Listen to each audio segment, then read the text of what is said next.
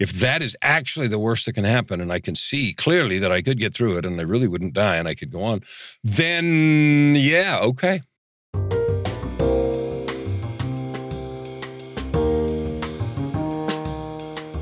Welcome to Smashing the Plateau. We help you get unstuck so you can do what you love and get paid what you're worth consistently. I'm your host, David Shriner Cahn. Today, on episode 615 of Smashing the Plateau, I'm speaking with Kellan Fluckiger. In today's episode, Kellan shares his own experience getting through what he imagined to be the worst that could happen. Stay with us to hear all the details.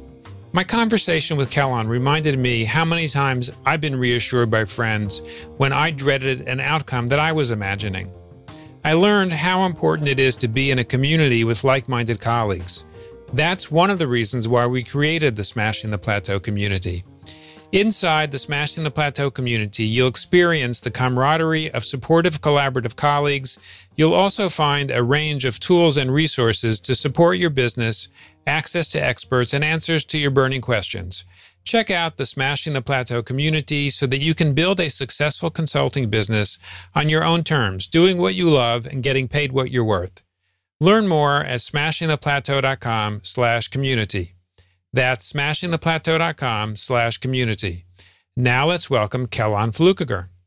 Kellan is the ultimate catalyst for personal transformation. He's the author of 15 books and creator of the Ultimate Life Transformation Experience. If you really want to change your results, Kellan's experience and system will get you there. Kellan, welcome back to the show. Thanks for having me. It's really good to see you again. It's great to have you here. Last time you were on Smashing the Plateau was in 2017, and we talked about self sabotage and how you help others reach objectives that they previously thought were impossible to achieve. What's new since then? Well, I finished a couple of more books. Uh, one of them is called The Story Arc, which is practical and persuasive magic for speakers, authors, and storytellers. I run three or four times a year small groups to help people uh, finish books that tell their story and help them, you know, create products and that sort of thing. So that's something I was doing before, but now I wrote the book called The Story Arc. And uh, that's a, a, lot of fun. I really enjoy the process of helping people figure out what that message is and then help them boldly and creatively tell it so they can do whatever they want, create an impact, create a business or whatever. And I love doing it. And for the folks that that would benefit from the story arc, where are they typically at when they when they need what's in the book? Well, it, it depends. So some people are at the place of, gee, I've been told forever I should write a book. I wonder if I should. Some of them are there. Some, I have one lady right now who has written, she wrote a little book I loved the title of it, but it was very incomplete and it was very small and it needed to be a lot more fulsome exploration of what she's done and who she is. And I had a chance to talk to her quite a bit, and that's how come I know that.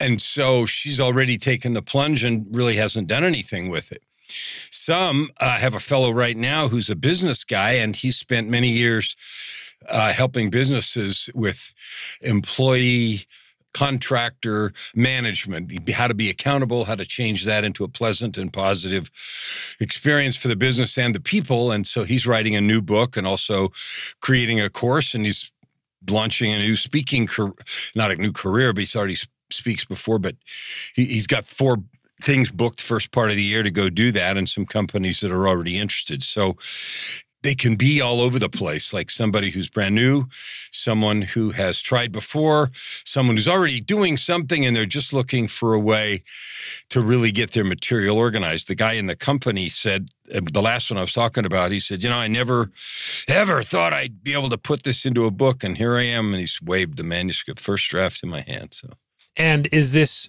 tool primarily for people that want to get their story into a book, or can it be another format? It's speakers, so it's you can create a good keynote with the story arc process.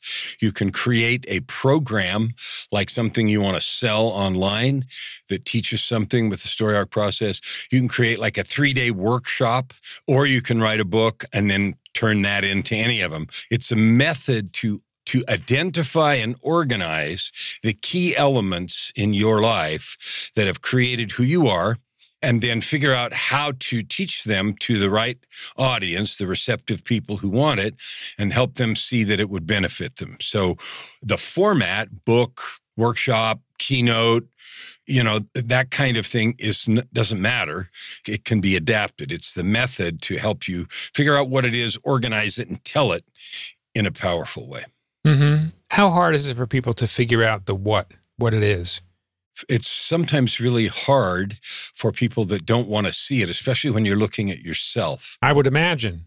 Yeah, they, I, I, got nothing. I got nothing. And I'll talk to somebody for an hour and I'll say, well, you could do this and this and describe it to them. And I'll give them words. And I happen to be blessed with language. And so I give them a good word set and you could do this and this. And, you know, in an hour, they get so excited they can't think straight about what the opportunity is. It was right there in front of them that they didn't realize. Yeah. How willing do you need to be vulnerable about yourself and your own story in order to be able to use this as a, um, a process that you share with others? So your power is inversely proportional or directly proportional to your vulnerability. Mm-hmm. As your vulnerability goes up, your power goes up. It's easy for people to write a sto- uh, a set of instructions about something over there. I'm going to teach you how to weed baskets or grow a garden or have a thriving vegetable garden in Phoenix where it's too hot or something because it's not about them and they're not on the line. So writing a how to about something over there is really easy compared to examining, choosing, and then communicating the events that have shaped your life, the things that you know in your heart are truly valuable, but are scary to talk about. So your power in that context is proportional to your vulnerability. Yeah, that that's sort of what I suspected. So how much of, of the process that you teach is about the actual process itself and how much is it about helping the people you're working with become comfortable with sharing their story and and in fact what has become their gifts the story arc process is the mechanics of identifying, organizing, and presenting the stuff. The reason that it's natural and wonderful for me, and I'm really good at it, is because my coaching style and process helps people understand that that vulnerability is their asset and powerful to them. So the story arc process in the book itself doesn't really talk about how to get vulnerable. It just talks about you need to tell the truth.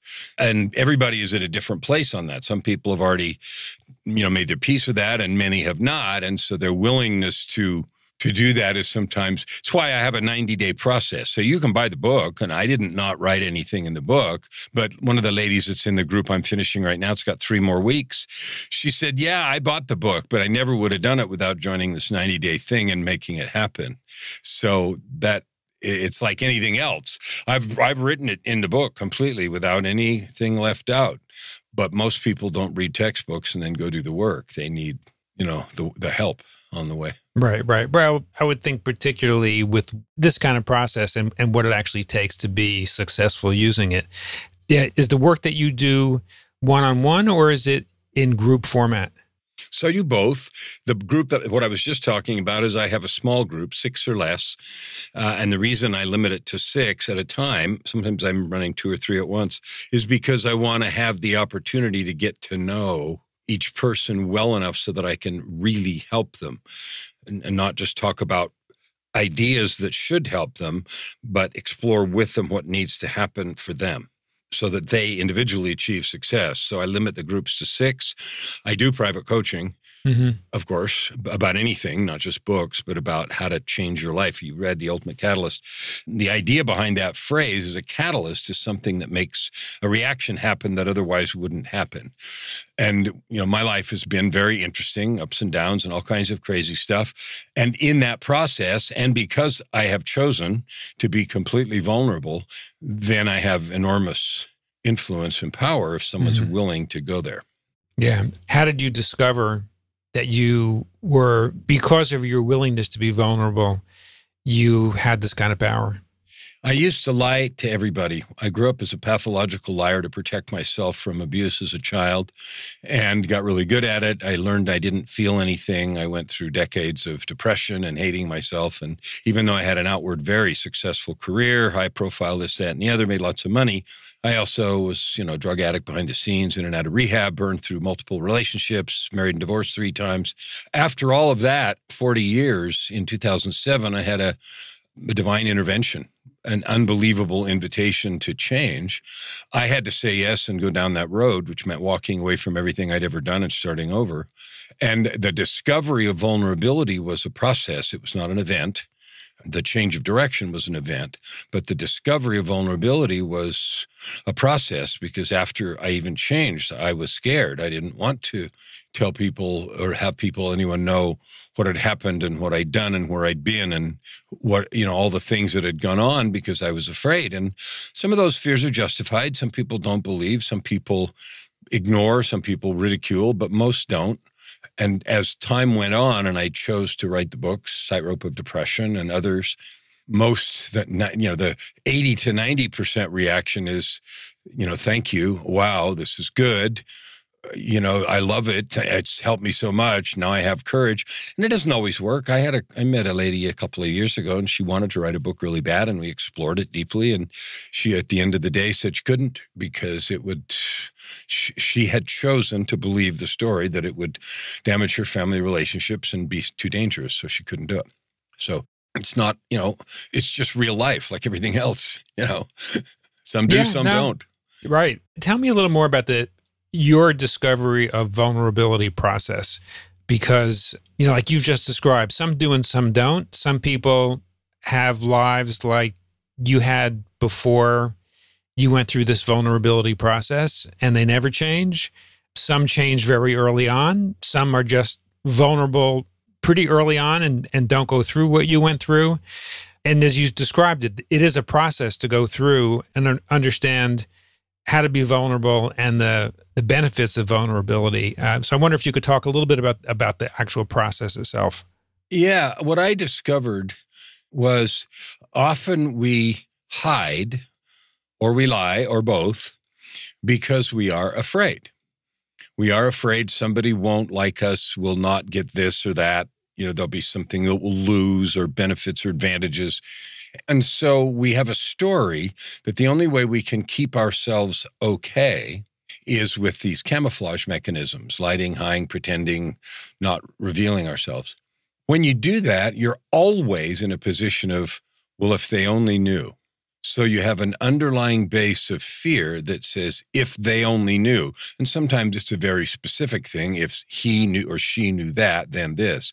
Other, mostly it's a vague fear as if they knew who I really am, what I've done, where I've been, what I really just that, and the other. Then I would somehow lose status, credibility, opportunity, whatever, and I'd suck. And then the truth of my suckness would reveal itself, kind of like that, right? What happened was I experimented. I wrote the book, Tightrope of Depression was the first book that was vulnerable. And I waited a year to publish it. I was so scared I lost sleep at night. Uh, I did not want people to know what had gone on. I was literally terrified people in the industry I was in would would come and perhaps there'd be repercussions because I'd made decisions and done had influence in areas of tens of billions of dollars when all this other stuff was going on behind the scenes. Uh, I finally decided to publish it experimentally. There was some rumble, there was some stuff, but it was not number one, it's never what you think it is. So that's usually it's ne- it's almost never what you think it is. Whatever you think the consequences are going to be. So that's the first thing.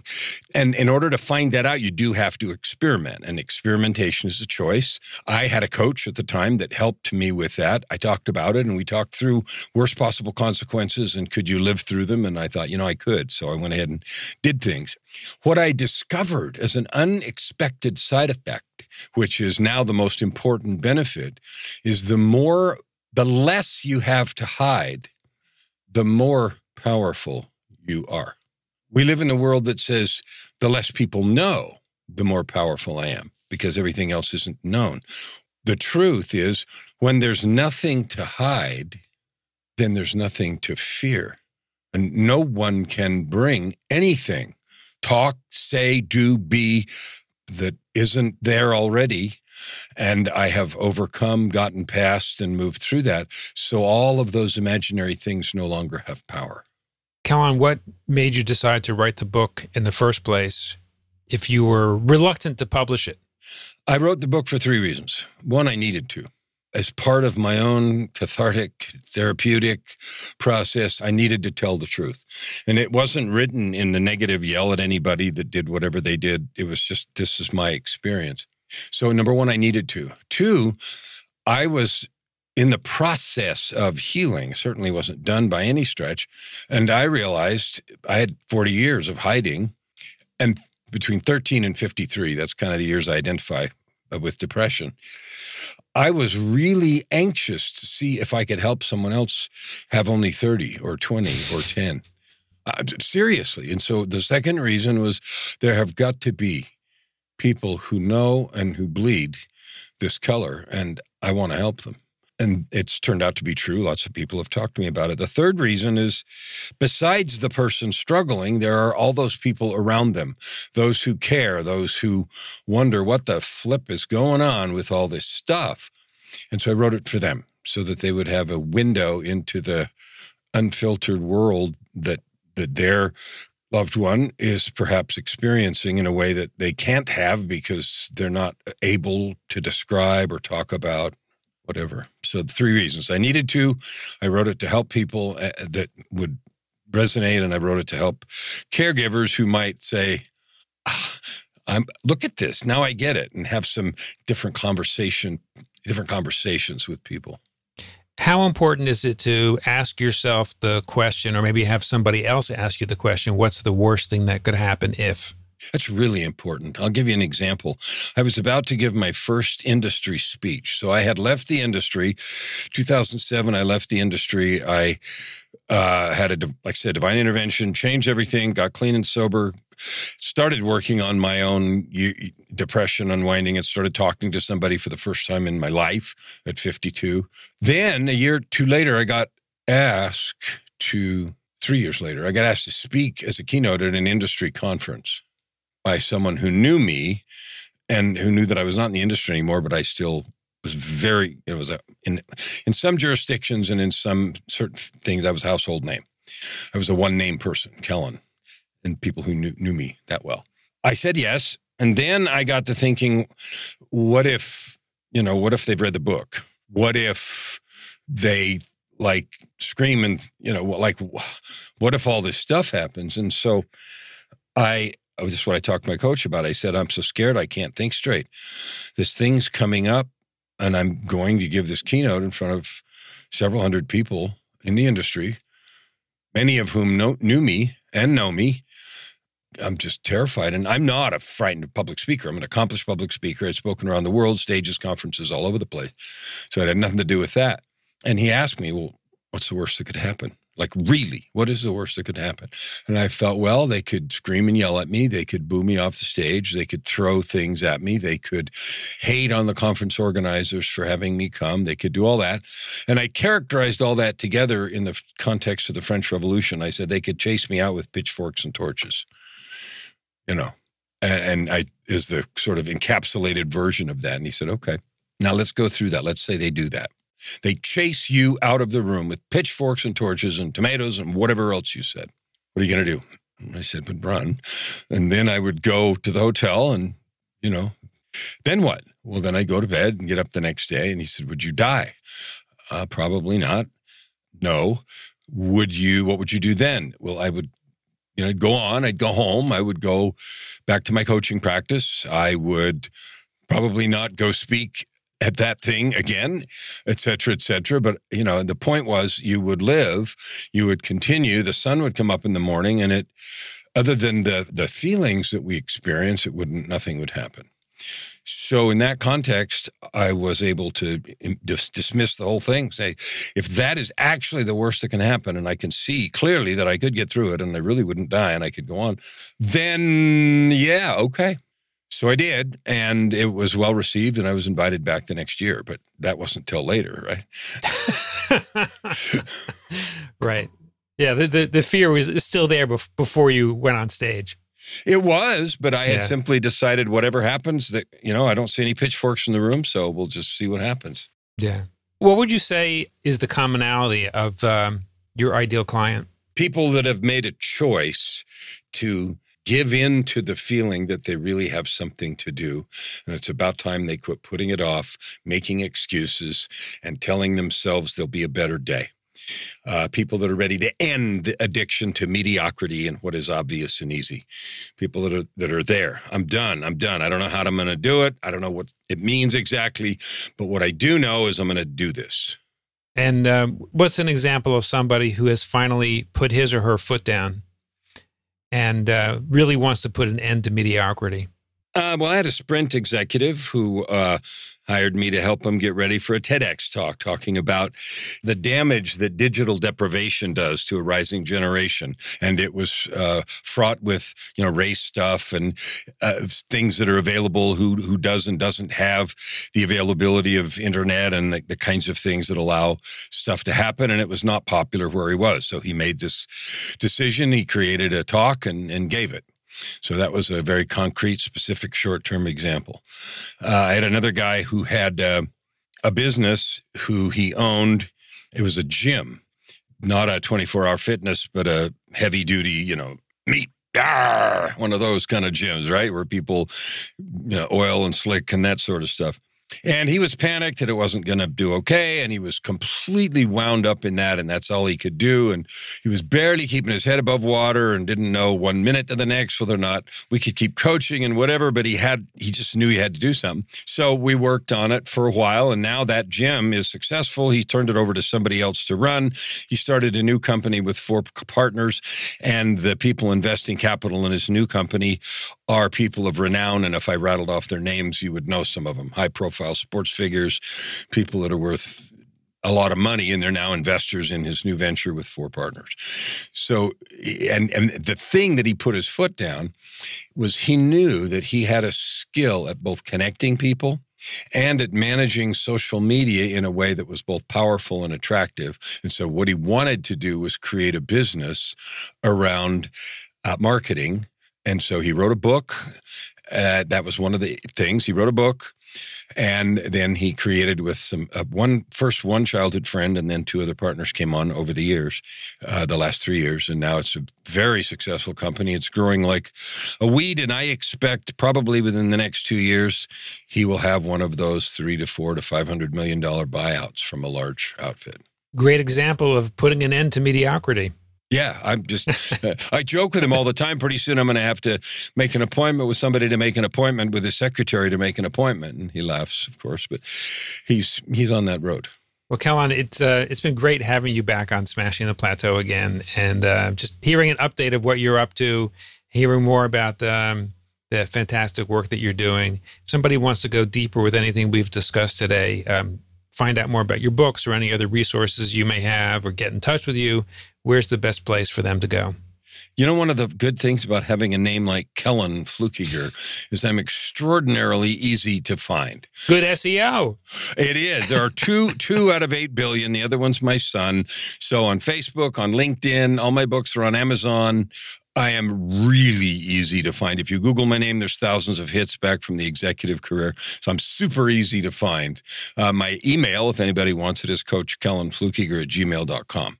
But my website is my name, like www.kellanfluckiger.com. It was really easy to get. It was like no competition, right? There, wa- So you was have to pay a ton of money to get I didn't have to pay anything. It's two dollars and ninety nine cents, right? Sounds great. Well, Kellan, thank you again for coming back and being on the show again. My guest today has been Kellan Fluckiger. Thank you again, Kellan, for joining us. Thrilled to be here, David. Grateful for the work you're doing and the good you're adding to the world. Thank you. When you visit the Smashing the Plateau website at smashingtheplateau.com, you'll find a summary of each episode along with the links we mentioned on the show. My conversation with Kellan reminded me how many times I've been reassured by friends when I dreaded an outcome I was imagining. I learned how important it is to be in a community with like minded colleagues. That's one of the reasons why we created the Smashing the Plateau community. Inside the Smashing the Plateau community, you'll experience the camaraderie of supportive, collaborative colleagues, You'll also find a range of tools and resources to support your business, access to experts, and answers to your burning questions. Check out the Smashing the Plateau community so that you can build a successful consulting business on your own terms, doing what you love and getting paid what you're worth. Learn more at smashingtheplateau.com slash community. That's smashingtheplateau.com slash community. Thank you for taking the time to listen to our show. I'll see you on our next episode.